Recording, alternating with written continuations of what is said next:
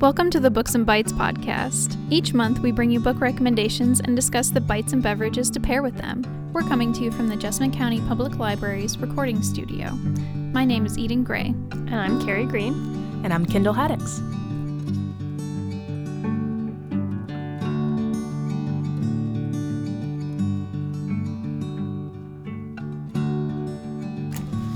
Thanks everybody for joining us for the Books and Bites podcast. Today we're going to be talking about our reading goals for 2017, and I'm curious what Carrie and Kendall's reading goals are. Last year, I just barely missed my reading goal. I set it up on Goodreads. Um, I think I was four books short, which was really sad. I should have stashed some comics in there at the end or something. What was your goal last year? Oh, 200 books. 200, and I got to 196, I think it was. Um, but a lot of those are graphic novels and comics, and so it's not really that impressive. Um, but this year, I all I set for myself was to read 52, and I think uh, I think that one will be an easy one to meet, but that can always go up later. So 52 is two, two, you know, one a week. So there we go. I'm impressed really, by that. yeah, that's a really good, reasonable goal. Actually, just one a week. Yeah. I also set my goal to read 200 books last year and I actually divided it up at the end um, because I read far more than 200 and I by the end I had figured out that less than 100 of those were full complete novels and the rest were filled up by comic books and novellas and manga. So that 200 isn't actually 200 complete novels or 250 complete novels. It's more like 70 novels and a lot of comics and graphic novels. um, for this year, I set another goal of 200, but I have far less expectation for myself. I just want to read what I feel like reading and not feel like I have to read a certain amount. Um, I mostly use my Goodreads goal setter to keep track of what I read during a certain year um, because it keeps some really good statistics. That's it. Well, I don't ever keep a number track. Um, so my goal is definitely I don't ever think about number as far as books. Um, and although I have a Goodreads account, I don't haven't in the past actually maintained it at all. Um, although I'm finding with doing the with doing books and bites and the podcast that I really probably should start doing that. Yeah, yeah, exactly. yeah, Goodreads um, is a great way for if you want to recommend a book or add it to a list and you can't quite remember enough, you can go back mm-hmm. and find mm-hmm. it very easily. Yes. yes. So those that for those of us who need help with the memory, I think I think it'll be a good tool. Um, so my big goal for this year is to read Middlemarch. So that is definitely going to cut down on the number of books, I think. Um, and the, it's something that I've wanted to do ever since I read the book My Life in Middlemarch, and I really enjoyed that book and have never actually read Middlemarch. Um, but I've made several unsuccessful attempts so far. um, one because I tried borrowing the library copy, and it's not a book that you can read in three weeks. Um, and then I tried reading it on an e-reader, and I really didn't like being a- not being able to see the pages and how far along I was, other than the number. Um, so I received a copy for Christmas this year, so I don't have any excuses. And I'm also giving myself a very lengthy time to read it because it was originally published in eight installments over a year.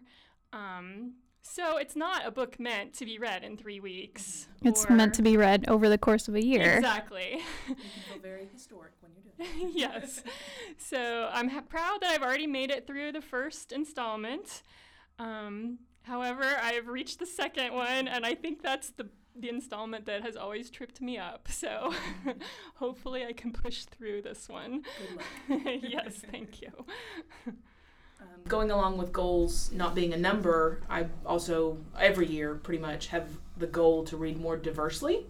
I think that's something that we talk about a lot um, in the book world, but I don't have any specific books that I have in mind. I just this year I want to focus more on authors I think I tend to read the same sort of author, even though the stories are different and the characters may be different. I don't read a lot of authors that are translated or authors from other countries, and that's something that's going to be on my goal list this year.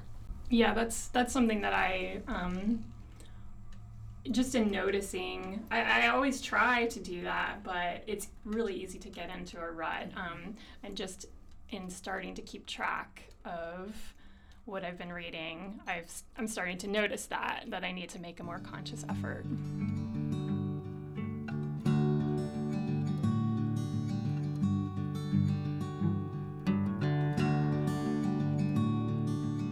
Now we're going to take a look back at our reading in 2016 and share some of our best of books of the year.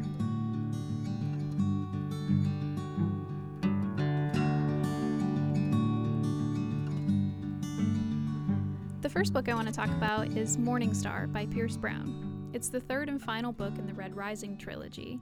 It's a masterpiece of science fiction, and this trilogy tells the story of a future in which mankind has settled far into the solar system, but only at the cost of its humanity. People are divided into color coded castes. Our protagonist, a young man named Darrow, takes up the quest to break free from the chains the higher castes have secured around his people. With literally the best writing I've ever enjoyed in any science fiction series, and I've read a lot of them, Morningstar finishes the trilogy in the most epic and world shattering way possible. I highly recommend the entire series to sci fi fans or those looking to read an action packed, dramatic series that will honestly change your view of the world. I would say the perfect snack to enjoy with the Red Rising series is a jar of classic cinnamon candies. They're unexpected and fiery, just like the story's plot and its characters. By far, my favorite ebook of the year was Rebel of the Sands by Alwyn Hamilton. It's the first book in a fantasy series, and it was chosen as the winner of the Goodreads Choice Best Debut Goodreads Author in 2016. Rebel of the Sands tells the story of Amani Alhisa, an orphan who grew up in poverty, and now she's a teenager and she wants to escape the barren factory town that is her entire world. She meets a foreign boy named Jin, and when danger finds them, they both escape together into the desert. Amani's world is suddenly thrown into chaos, and everything she knows is turned upside down when she discovers out who Jin really is a mysterious prince and what he's fighting for. Rebellion, romance, and self discovery collide in this fantastically written debut novel.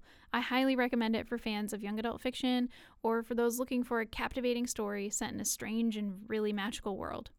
You should enjoy this series opener with a glass of ice cold water or a pitcher of iced tea to contrast to the heat of the desert sands.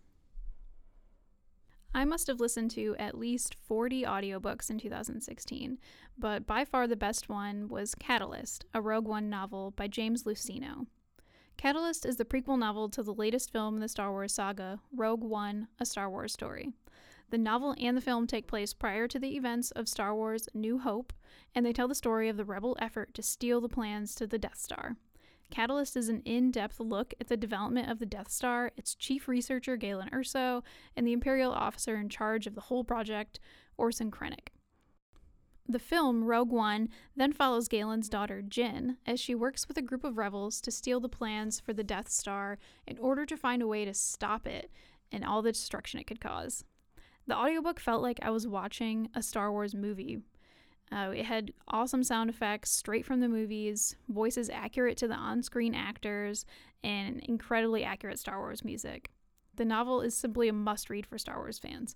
I highly recommend that anyone who enjoyed the Rogue One movie read Catalyst in order to get an in depth look at the Star Wars world and Galen Erso's life.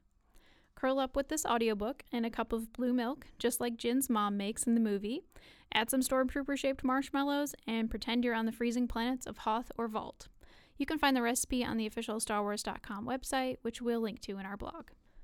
2016 was the year that I discovered graphic novels. I'd never been a big fan of comics or uh, superheroes, and I was surprised to find a comic on the shelf in my local comic book store that I really enjoyed, and that was Monstrous by Marjorie Liu and Sana Takeda.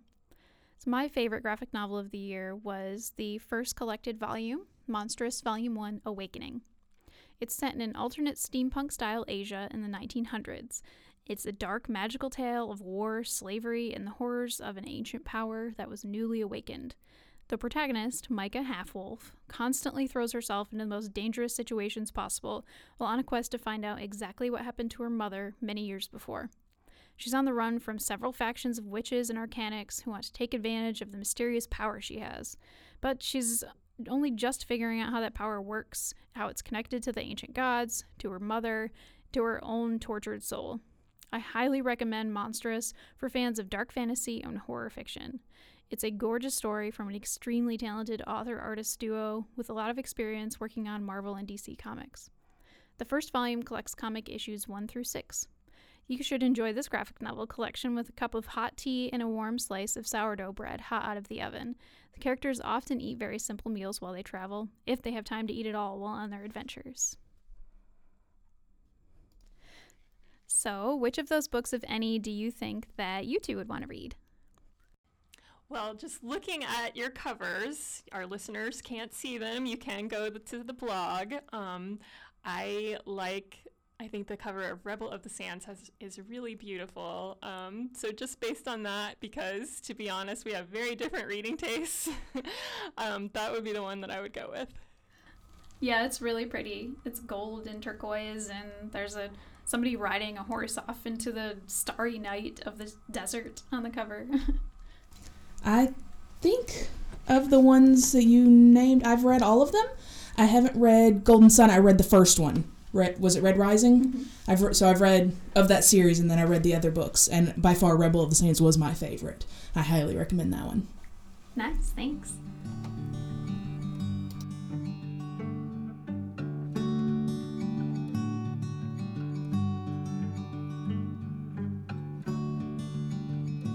2016 was a great year for teen series. Looking back over the books I read this year, thanks again to Goodreads for organizing my reading list, I gave five stars over and over to books with awesome world building, finely detailed characters, and interesting concepts that happen to be part of a series. When awards are handed out, committees often look, overlook books from series, which is understandable. The book isn't a standalone, so do you rate it based on the potential for the rest of the series to be great, or do you try not to factor in the books that have come before? Either way, it's nearly impossible to compare a standalone book to an entry in a series. Until an award comes along that honors completed series, these books will continue to be sadly neglected. Because of this, I wanted to give some much needed attention to books from 2016 and share a bit of information about their series as well. The Raven King by Maggie Stiefvater wraps up her acclaimed Raven cycle. It was published back in April 2016 and was highly anticipated by the multitudes of fans of the previous books, including me. I couldn't wait for that book. It was it was so good. I had it on my I like had a countdown on my Goodreads page waiting for it. Yeah. I've actually read it. I think I read it twice last year because I listened to it and then I read the print book. But I've got it. I need to listen to it. It's on my to be read again because I read it and now I want to listen to it. The setup of this series is that a girl named Blue Sargent is the only non gifted member of a psychic family, and she has been told from birth that she will kill her true love with a kiss. Through the series, you become intimate with Blue's family and the Raven Boys, a group of students from a private school in Blue's town. What could be mistaken for a cliched paranormal fiction quickly turns into a magical adventure full of Welsh folklore, ley lines, ghosts, and truly great character development. With the promise of killing with a kiss, it seemed almost impossible for the final book in the series to live up to the expectations in a satisfying way. But The Raven King completed each plotline successfully and unexpectedly. I highly recommend the entire series in one binge reading gulp. As an added bonus, if you listen to the audiobook, which I really want to do, Will Patton of Remember the Titans fame narrates and lends a great accent to the story. When thinking about what food to pair with this series, I came across the website fiction food.com, which has recipes for popular books, TV, movies, and even video games. For the Raven cycle, the website suggests a half sausage, half avocado pizza, something the Raven boys order often from the place where Blue works as a server. There is a description of what the pizza means to the characters, a full recipe for making it, and a quote from the author. Overall, a nice resource to know, and we'll add the link to our Books and Bites blog. Moving on to an unfinished series, Walk on Earth a Stranger is the first book in a new series by Rae Carson. So far, only the first and second book, Like a River Glorious, are out. The third book will hopefully come out this year. This one is about Lee Westfall, a girl living in Georgia in 1849. She has the secret gift of being able to divine gold. This is the only magical element in an otherwise realistic historical fiction, but it adds a unique facet that fuels the plot when someone finds out about her and she must flee. Because it's 1849, the California gold rush is in full swing, and she sets off across the country.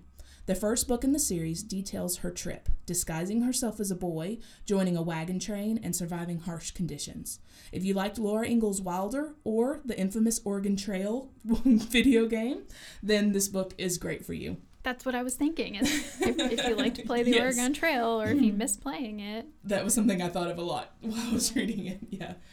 Nice. Um, there is a bit of magic, a ton of adventure, and the hint of a romance. With this book taking place in Georgia and then crossing the entire country, hunting, farming, and getting by on what she can provide Lee's food. It made me think of warm, comforting southern foods that she may have eaten growing up. I think something like homemade chicken and dumplings would be a great meal for this book, and maybe some dessert with edible gold glitter on top to mix in the magic element just for fun.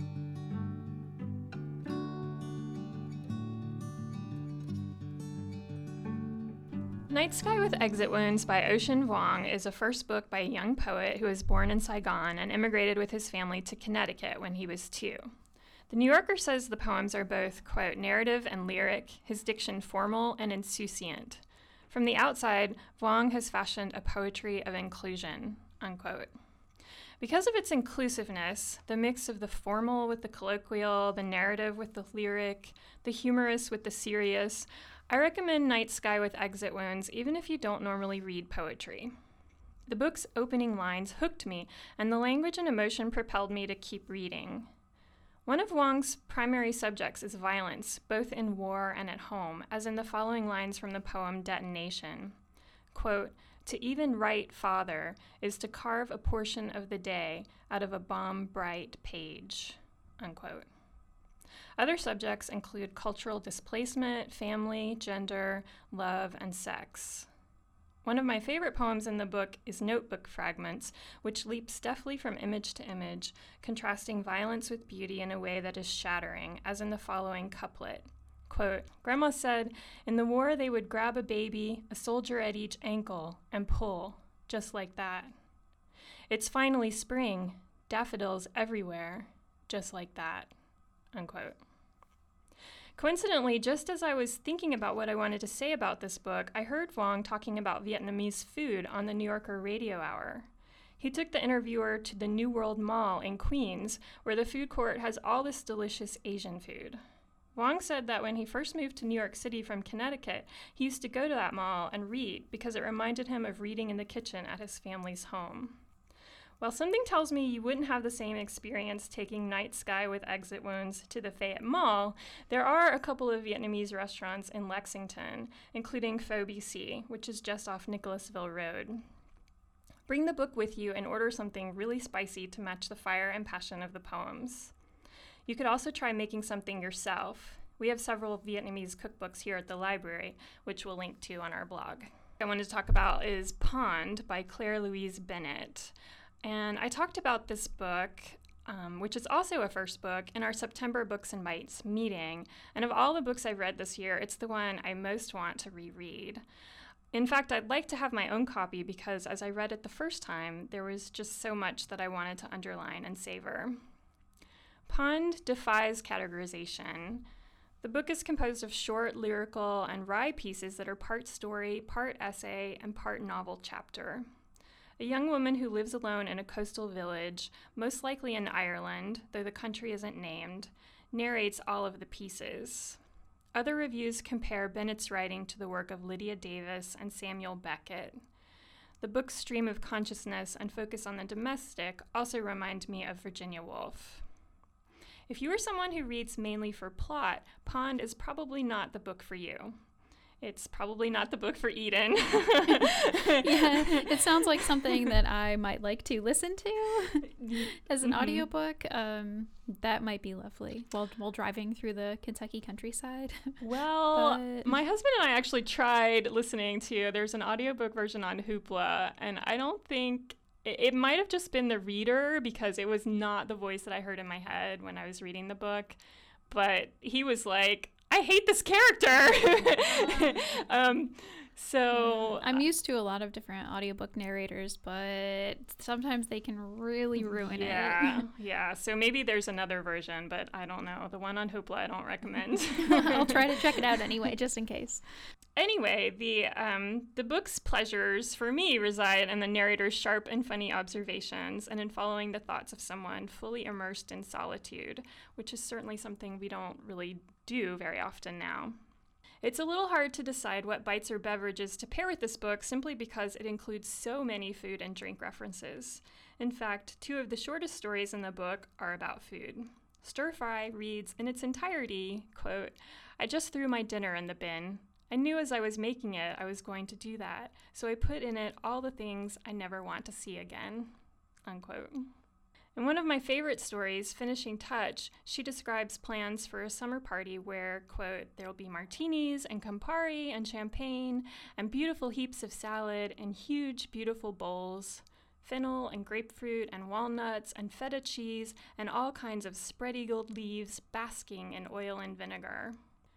So, since it's the dead of winter and I'm dreaming of summer, I'm going to recommend pairing this book with one of my favorite salads lentils with mint and beets. You can find it in the book Urban Pantry by Amy Pennington, which we have in our collection. And since beets are a root vegetable, it's the perfect salad to enjoy this time of year. It will bring a touch of brightness to your winter meals.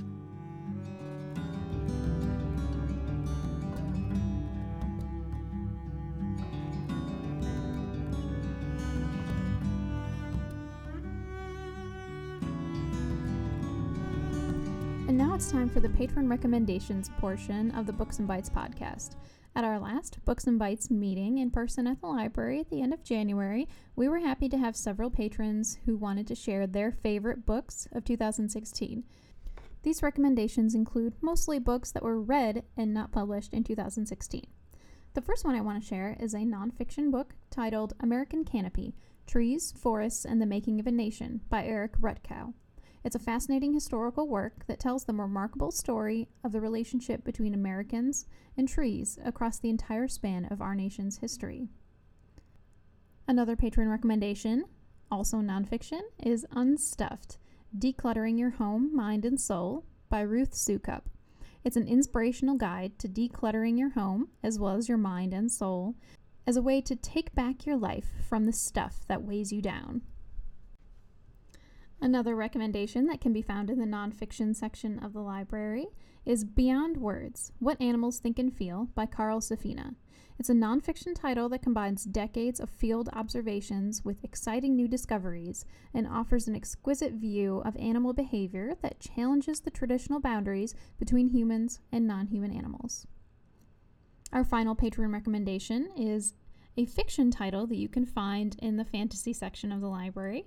It's called The Map of Time by Felix J. Palma. It's a standalone novel. It's set in 1896 London and tells the story of a Mr. Harrington and Miss Haggerty, a strange pair, each on their own quest to be free from the constraints of time and what it has done to their lives. What they find in the attic of famed author H.G. Wells may just be the hope that they were looking for.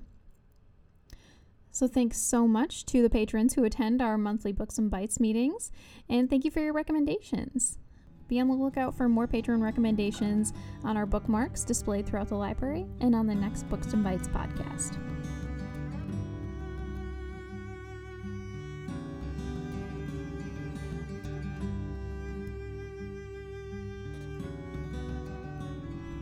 We've really enjoyed working with Kendall on the podcast the last couple of months, and we are a little sad to say that she's going to be leaving us. I'm very, very sad to be leaving here. It's a great place to work and to be surrounded by books. I'm looking forward to my new adventure with my family. We're moving to Richmond, Virginia, but I will definitely visit and I will definitely be listening to the podcast. Yes. Yay, we're happy to hear that. Um, I'm excited that you're you're happy about your upcoming changes and adventures. Yes, we are excited, but we'll also miss you. And we're excited that um, Eden Gray is going to be replacing Kendall as the teen librarian here at the Jessamine County Public Library. Yay, Eden! Thanks. I'm super excited about it. Um, so yeah, look forward to me and Carrie on our next month's Books and Bites podcast and come and talk to us at our Books and Bites monthly meetings.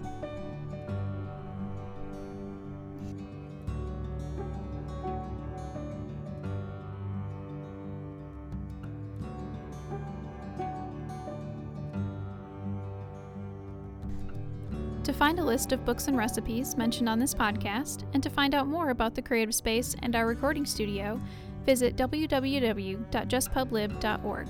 For more book recommendations and discussion, we meet in person once a month at the library. Join us for our next program, Wednesday, January 25th at 10:30 a.m. in the conference room. Our theme song is The Breakers by Scott Whitten from his forthcoming album, In Close Quarters with the Enemy. To hear more of Scott's work, visit palisades.bandcamp.com.